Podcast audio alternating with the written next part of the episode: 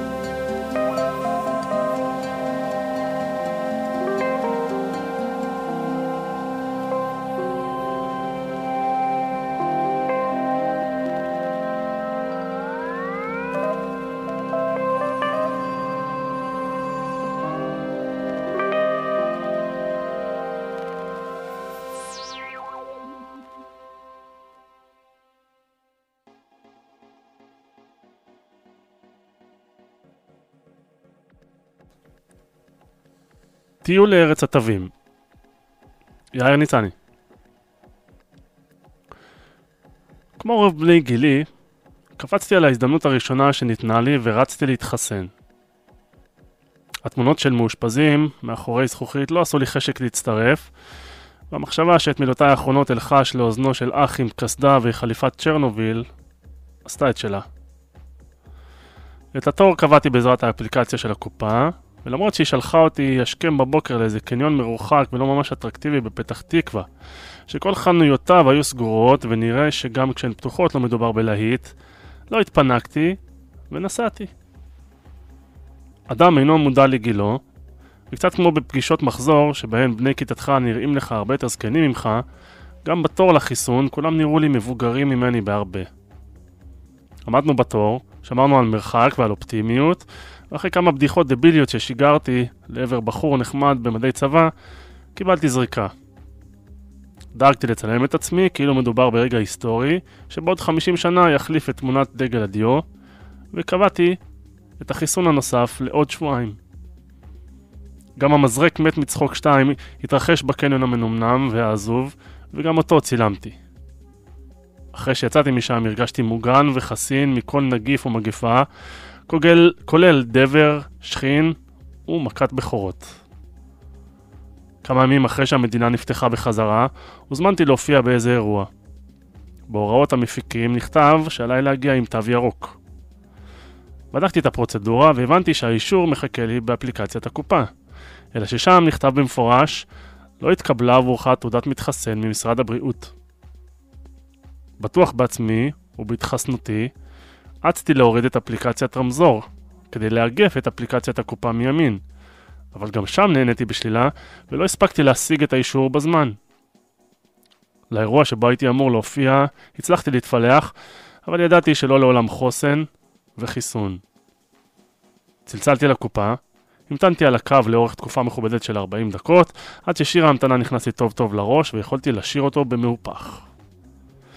בסוף ענתה לי מישהי שהסבירה שהחיסון הראשון שלי לא מופיע אצלם במחשב, מה שהופך אותי כנראה לאדם הראשון בהיסטוריה, שקיבל רק את החיסון השני. נראה שהיא האמינה לי שחוסנתי פעמיים, אבל בכל זאת לא הצליחה למצוא תיעוד לעניין. ותהיתי אם המחסן טעה ברישום, בגלל מבול בדיחות הקרש שהמטרתי לעברו, בסגנון אולי תחסן אותי בעמידה, קשה לי לשבת כי צמח לי זנב. הפקידה ניסתה לשאול אותי שאלות מנחות, כמו באיזה תאריך התחסנתי, מה היה שמו של המחסן, ואם יש לי הוכחה שאכן ביקרתי שם. אמרתי לה שאם אחפש בזרוע, אולי אוכל למצוא ולצלם לה שני חורים, אבל בינתיים אני יכול לשלוח לה את שתי התמונות שלי מתחסן. כשנכנסתי לתמונות בנייד, גיליתי שבשתיהן אני לובש אותה חולצה, מה שיציג אותי כשקרן, או כמי שלא מחליף בגדים. ויתרתי. עדיף לצאת סרבן חיסונים שמאמין בקונספירציות מסרבן מקלחות מצחין. בעודי משוחח איתה, מישהו במטבחון לידי הפשיר שניצל, מה שיצר עשן שגרם לי לשיעול טורדני, וזה לא הוסיף לי נקודות זכות אצל הפקידה. היא שאלה כבדרך אגב אם אני בעד חיסונים באופן כללי, ומה דעתי על ביל גייטס.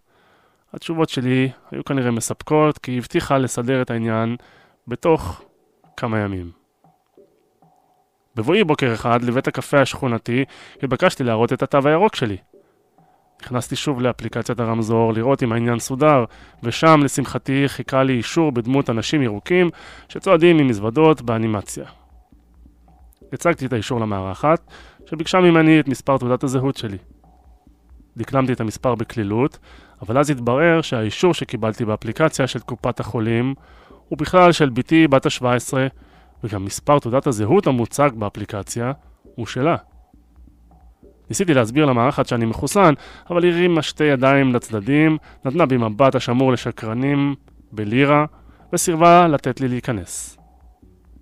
לפני שעזבתי עוד שמעתי את האנשים שמאחוריי מלחשים על סרבן החיסונים החצוף שעיכב אותם.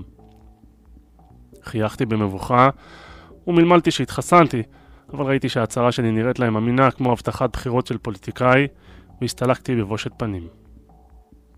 בערב הגברת הראשונה חזרה מהעבודה וסיפרה שקיבלה טלפון משונה מחברה שאליה אנחנו מוזמנים בשבת, ששאלה אותה אם כבר התחסנו.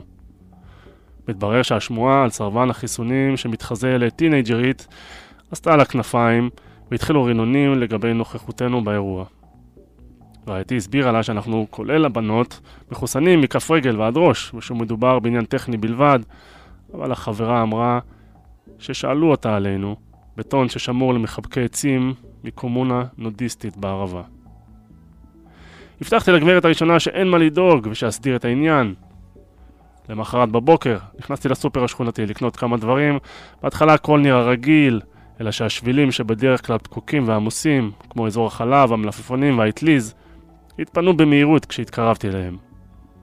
כשנעמדתי בתור לקופה, אנשים פינו לי אותו ועברו לתור אחר, תוך שהם מהדקים את המסכה על הפנים.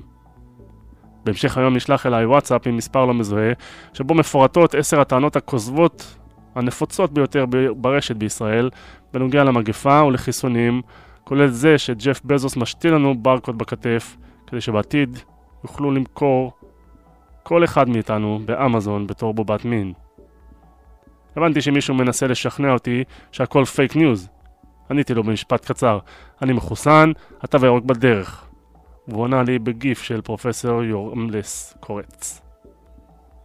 אחר הצהריים, אחד ההורים של תורנות ההסעות של הילדה צלצל אליי ואמר שלמרות שתורי, הוא ייקח את הבנות להתעמלות וגם יחזיר. הבנתי מיד שהוא מפחד שאדביק לו את הילדה, אבל לא אמרתי כלום. התחלתי לחשוב שאולי כדאי לי דווקא לטפח את תדמית הלא מחוסן, שהרי אין חיסונים, אין סינג'ורים.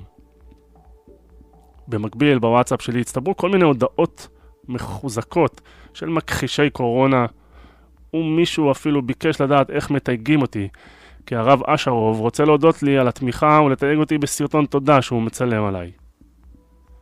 עד שבקופת החולים יואילו בטובם להעביר את הרמזור שלי מאדום לירוק, למדתי כפתרון זמני את מספר תעודת הזהות של בתי, כך שבעזרת הצגת התו הירוק שלה בנייד נתנו לי להיכנס לכל מקום. אלא שאז התרחשה שורה של אירועים מוזרים.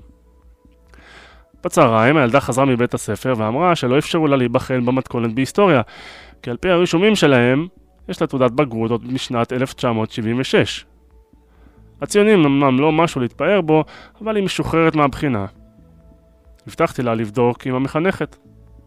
בינתיים קיבלתי שורה של הזמנות מטיקטוק לבצע את אתגר הנוטלה, שלטענתם כל חבר... חבריי כבר ביצעו ברשת, וגם סרטונים של מרגי ושל אריאנה גרנדה. זה נהיה מוזר יותר כשקופת חולים הזמינה אותי להתחסן מפני נגיף הפפילומה. בהמשך התקשרו מהצבא כדי לוודא שאני מגיע ללשכת הגיוס למבדקים של צו ראשון. בערב, כשנסעתי עם מבט במכונית, עצרה אותי ניידת משטרה לביקורת שגרתית. השוטר בדק את הרישיונות ואמר שעל פי הרישומים שלו אין לי רישיון, ורק בעוד חודש אני נגרש בפעם הראשונה לתיאוריה. לעומת זאת, הוא טען שבתי התחסנה לקורונה שלוש פעמים. למחרת היא גם קיבלה בדואר טפסים לרישום כאזרח ותיק ומינוי לשלישי בשלייקס. ואז צלצלו מהקופה לעדכן שנמצא החיסון האבוד. קצת סבלנות וזה מסתדר, אמרה לי הפקידה. הסברתי לה שחשוב שיסדירו את העניין לפני שלא יישארו לי חברים ושבתי תעבור לדיור מוגן. ביקשתי להשאיר אותי כמה דקות בהמתנה כי השיר יפה ואני מתגעגע, למרות שבהתאם לגילי כרגע, אני מעדיף קטעים של סטפן ואלעלי.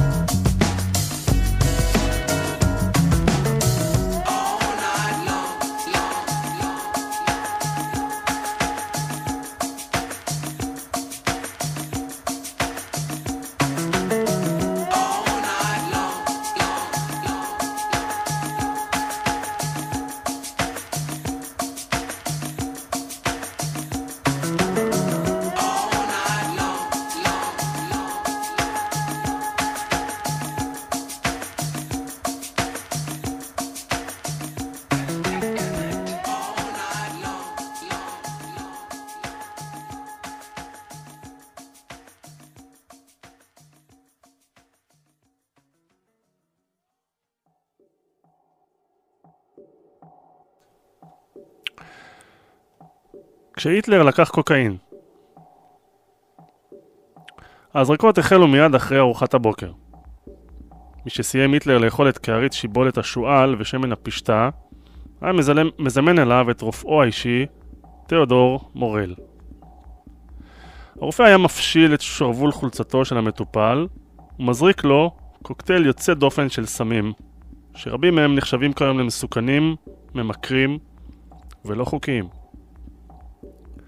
יותר מתשע שנים היה הדוקטור מורל מזריק לו מדי יום ביומו אמפטמינים, ברביטורטים ואופיאטים בכמויות אדירות כל כך עד שנודע בכינוי אמן הזריקות של הרייך.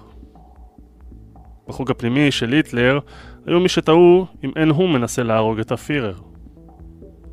אבל תיאודור מורל לא רצה לרצוח את היטלר. אדרבה, הוא היה מסור לו בלב ובנפש. רופא האליל הזה, איש שמן במידה מופרזת, שריח גופו דוחה וצחנה קשה עולה מפיו, פגש את הפירר לראשונה במסיבה בברגהוף.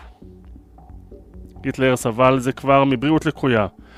עוויתות קיבה, שלשולים וגזים כרוניים קשים כל כך, שהיה עליו לעזוב את השולחן אחרי כל ארוחה כדי להשתחרר מכמויות עצומות של גזים. מצבו הוחמר בשל התזונה החריגה שלו. ב-1931 החליט היטלר לחדול מאכילת בשר אחרי שהשווה אכילה של ירך חזיר לאכילת גופה של אדם. משום כך, אכל כמויות גדולות של ירקות מימיים, מרוסקים או מעוכים. דוקטור מורל ראה את היטלר אוכל ארוחת ירק שכזאת, ואחר כך בדק את התוצאות. עצירות וכמות אדירה של גזים בדרגה שכמעט לא נתקלתי בה לפני כן, כתב. הוא הבטיח לפירר שיש לו תרופות פלא שירפאו את כל תחלואיו. תחילה רשם לו הרופא גלולות שחורות קטנות שנקראו גלולות נגד גזים של הדוקטור קיסטר. היטלר בלע 16 מהן ביום, וכנראה לא ידע שהן מכילות סטריכנין. אמנם הגלולות הקלו את בעיית הגזים, באופן זמני, אבל קרוב לוודאי שהיו הגורם לפגיעה בכושר הריכוז שלו ולצבע עורו הצהבהב חיוור בשנות חייו האחרונות. אחר כך רשם לו מורל מוטה פלור, תרופה המבוססת על חיידקי אי קולי, שעיצבה עוד את קשיי העיכול של הפירר. ואכן, היטלר היה מרוצה כל כך מעבודתו של הרופא עד שהזמינו להצטרף לחוג הפנימי של העילית הנאצית. מאז ואילך היה מורל תמיד קרוב אל הפירר. נוסף על אביתות הקיבה, סבל היטלר גם מחולשה ומחוסר יציבות בשעות הבוקר. כדי לטפל בכך, הזריק לו מורל נוזל ממי שהיה רוקח מאבקה ששמר בתוך חפיסות של רדית זהב. מעולם לא גילה מה היו המרכיבים הפעילים של התרופה הזאת, שנקראה ויטה מולטין, אבל היא חוללה פלאים בכל פעם. בתוך דקות מעטות היה היטלר קם מן הספה והוא נמרץ ורענן. ארנסט גינטר שנק, רופא של האס-אס, החל לחשוד בתרופות הפלא של הדוקטור מורל והצליח להשיג חפיסה אחת של ויטה מולטין. בבדיקת מעבדה התברר שהחומר הפעיל בה הוא אמפטימין. כל עוד פעלו התרופות, לא הוטרד היטלר ממה שנתן לו הרופא. בתוך זמן לא רב, נהיה תלוי כל כך בריפוי של מורל עד שהפקיד בידיו את הטיפול בכל ענייני הבריאות שלו. התוצאות לאורך זמן היו הרסניות. בזמן שניהל את הפלישה לרוסיה הסובייטית, הולעט היטלר בכ-80 סוגי תרופות, לרבות טסטוסטרון, אופיאטים, סמי הרגעה וסמים משלשלים. מרשימותיו הרפואיות של מורל עולה שהוא רשם לו גם ברביטורטים, מורפיום, זרע של פרים ופרוביוטיקה. התרופה המפתיעה ביותר שרשם הדוקטור מורל לפירר הייתה קוקאין. בגרמניה של שנות ה-30 נעשה לעיתים שימוש רפואי בקוקאין, אבל תמיד במינונים זהירים ובריכוז של פחות מאחוז אחד. מורל החל לתת לפירר קוקאין בטיפות עיניים, מכיוון שידע שהיטלר מצווה, מצפה להטבה מיידית אחרי נטילת תרופותיו. הכניס לטיפות העיניים כמות קוקאין גדולה פי עשרה מן המקובל. ייתכן בהחלט שהמינון הגבוה הזה של קוקאין הוא שגרם להתנהגותו הפסיכוטית של היטלר בשנותיו האחרונות. הפירר מצא שהקוקאין יעיל ביותר.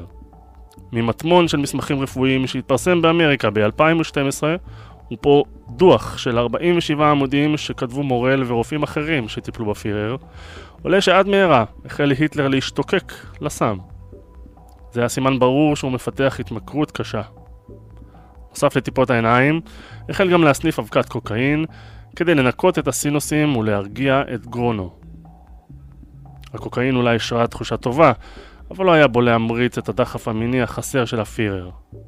כדי להתגבר על המצב המביך הזה, החל מורר לתת לו זריקות לחיזוק ההון הגברי. אלה הכילו תמציות מבלוטות ההרמונית של פרים צעירים. כמו כן, רשם לו תרופה ששמה טסטובירון, המבוססת על טסטוסטרון. היטלר היה מקבל את הזריקה לפני בילוי הלילה עם אווה בראון. השפעתם ארוכת הטווח של הסמים האלה, בייחוד של האמפיטמינים, הייתה גורם להתנהגות חסרת יציבות במידה גוברת והולכת. הביטוי הבולט ביותר לכך היה בפגישתם של היטלר ומוסוליני בצפון איטליה. היטלר השתדל לשכנע את מנהיג איטליה שלא להחליף צד במלחמה, ובתוך כך נעשה היסטרי ומשולח רסן. אנחנו בטוחים למדי שמורל נתן להיטלר גלולות כלשהן לפני פגישתו עם מוסוליני, כתב ריצ'רד אבנס, היסטוריון הרייך השלישי. הוא היה כל כולו נסער ונרגש, דיבר וליהג בלי הרף, ברור שהיה מסומם. כשהתקרבה המלחמה לסיומה, היה מצב בריאותו של היטלר ירוד מאוד. בשל תלותו בזריקות הסמים, היו זרועותיו מנוקבות כל כך, עד שאווה בראון האשימה את מורל שהוא רופא אליל של הזרקות. הוא הפך את היטלר למכור לסמים, אבל הערצת הגיבורים שרכש הרופא לפירר האהוב עליו נותרה בעינה, והוא נשאר לצידו בבונקר שלו בברלין כמעט עד הסוף. הדוקטור מורל נתפס בידי האמריקנים זמן קצר אחרי נפילת הרייך השלישי ונחקר יותר משנתיים. אחד הקצינים שחקרו אותו סיפר שחוסר ההיגיינה האישית של הרופא עורר בו סלידה. מורל לא הואשם בפשעי מלחמה, הוא מת משבץ ב-1948, זמן מה אחרי ששוחרר מן הכלא. הוא השאיר אחריו מטמון של מחברות ובהן רישומים רפואיים החושפים את ההתמכרות היוצאת דופן של המטופל החביב עליו. אירוני הדבר שהאיש שהופקד על בריאותו של היטלר תרם כנראה יותר מכל אדם אחר לשקיעתו.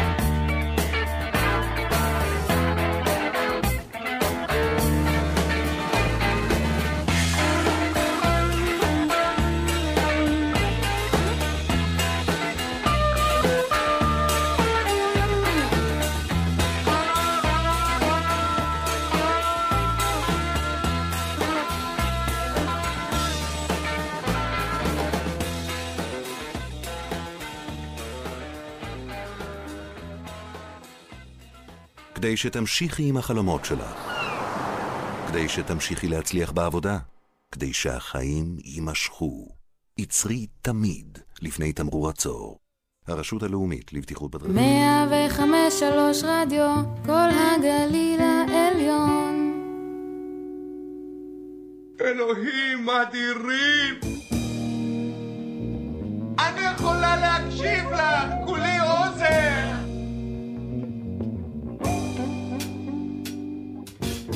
מוזמנים להדליק את האוזניים ולצאת לטיול מוזיקלי.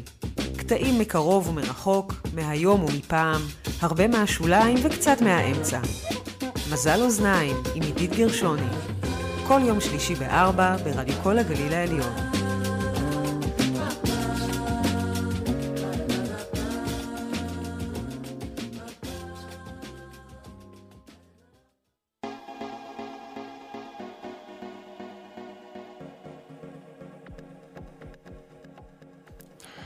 חזרתם אלינו לרדיו כל הגליל העליון, 105.3 FM, אתם על התוכנית מי ישמע? אני חיים אגרמי. אם אתם רוצים uh, לשאול, להגיב, להעיר, אז יש לנו uh, וואטסאפ רק להודעות.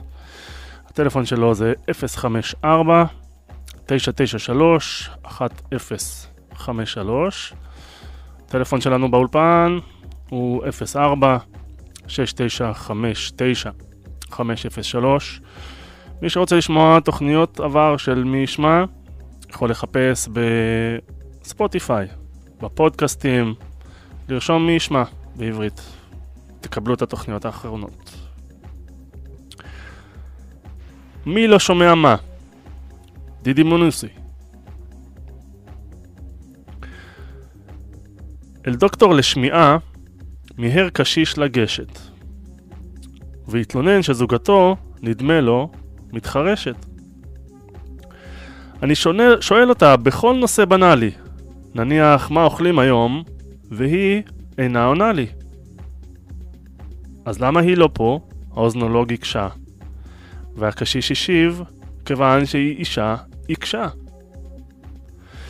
אז שוב אל מעונך, סך הרופא בדעת, ומדוד תחילה את המרחק שבו היא כן שומעת. ואם אותו מרחק בין מטר ולשניים, חזור אליי ונחפש מזור לה לאוזניים. אל זוגתו שב סב, וכבר על יד הדלת שאל אותה מה התפריט ומה את מבשלת. וכשהיא לא ענתה, קרב אליה צעד, ושוב שאל, ושוב צעד. ושוב ביקש לדעת.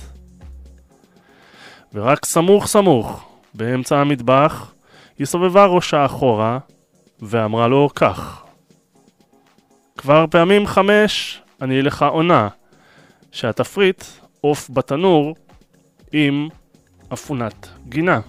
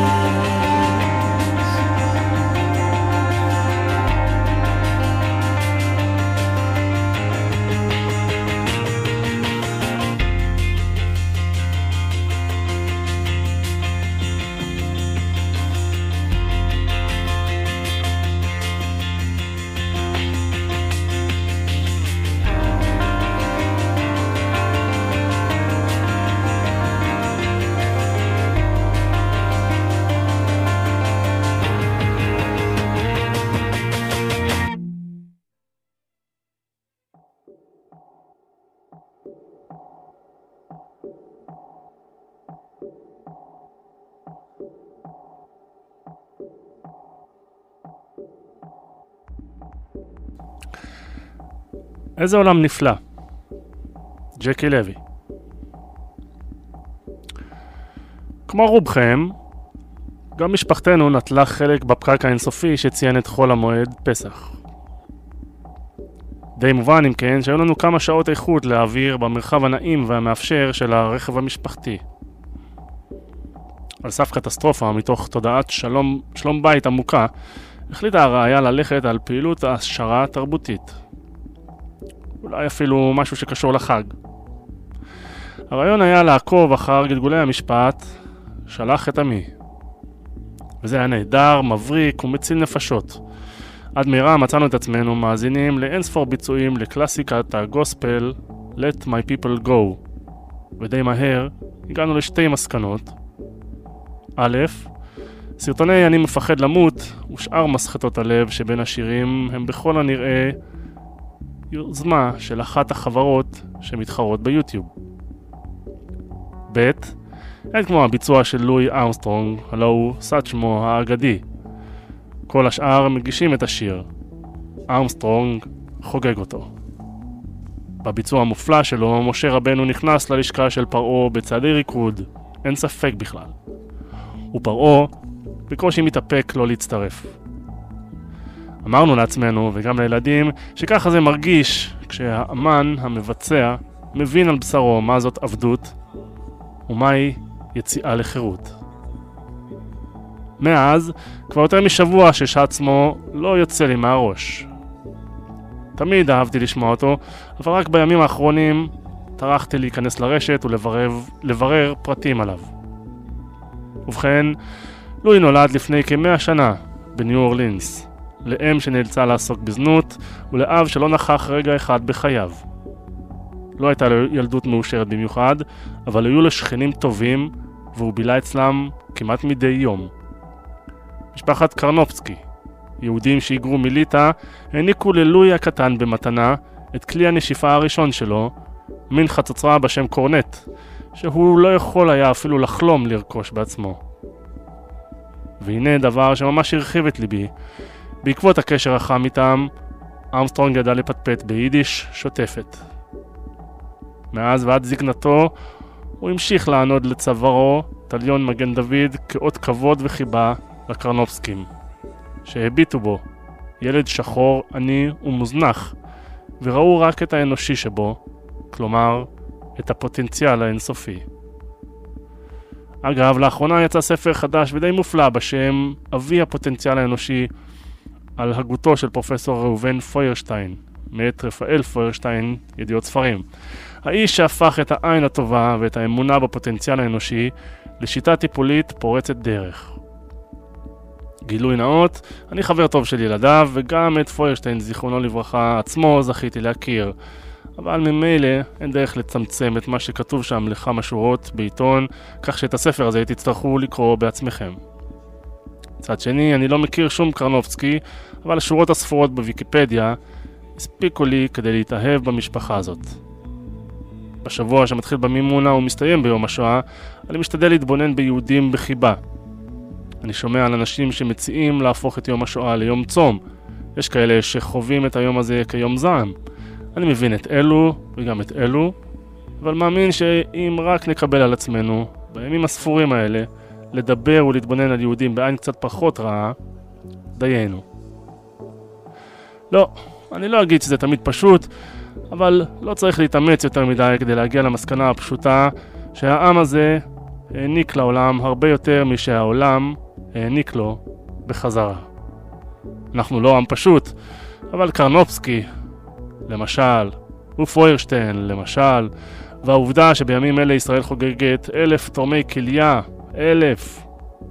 ומה בנוגע לעובדה שכולנו הצבענו לאנשים שלא באמת מגיע להם? מה זה אם לא אהבת חינם? אם ארצה ואם לא ארצה.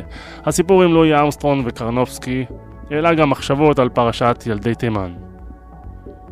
מאז החלה הפרשה האסונית הזאת להילקח ברצינות, ולא כעניין הזוי שמעסיק מטורללים מקצועיים, נשמעו טענות שיש משהו מסוכן בעצם העיסוק בה.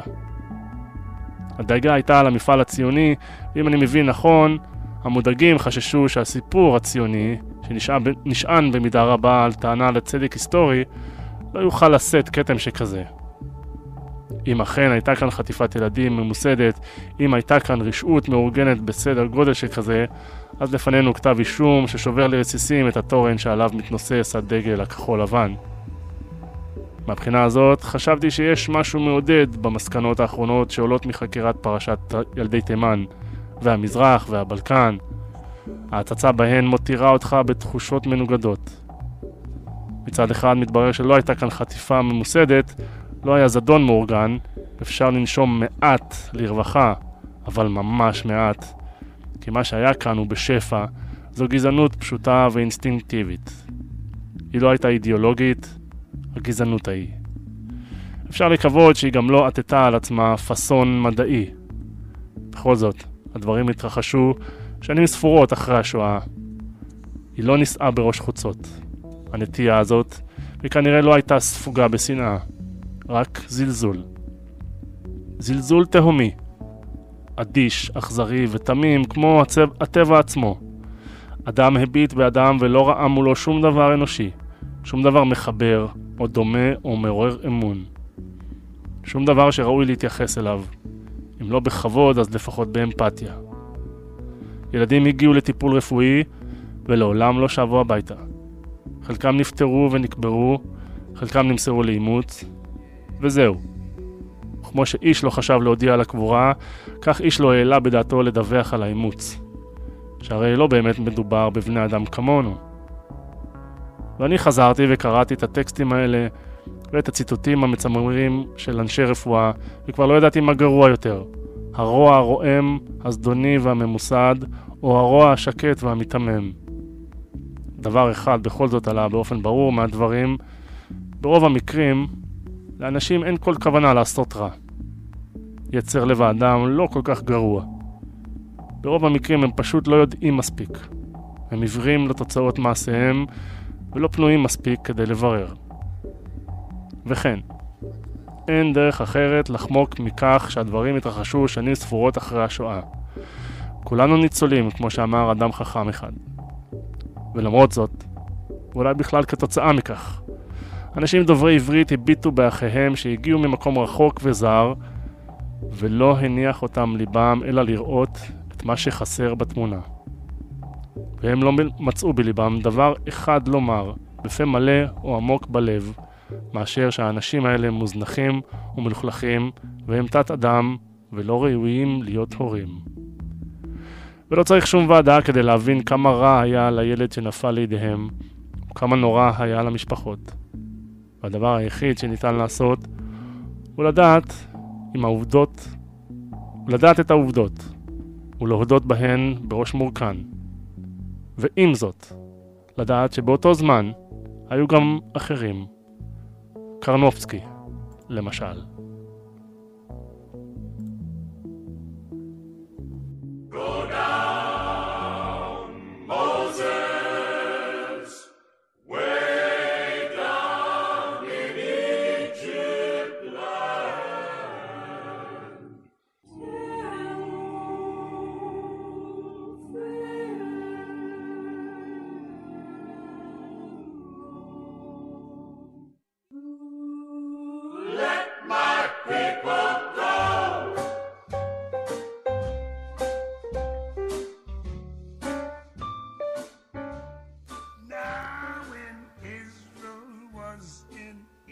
ותסלחו לי על הקיטוע.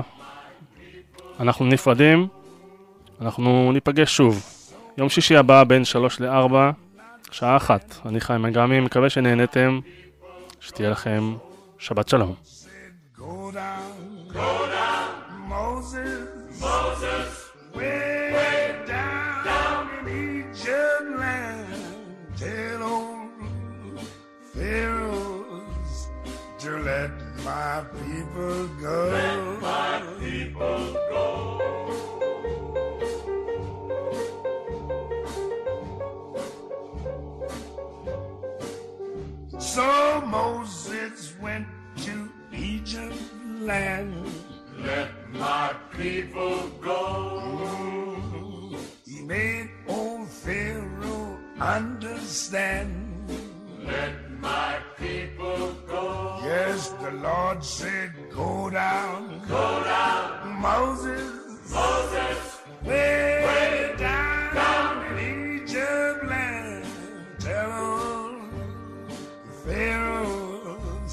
To let my people go. Let my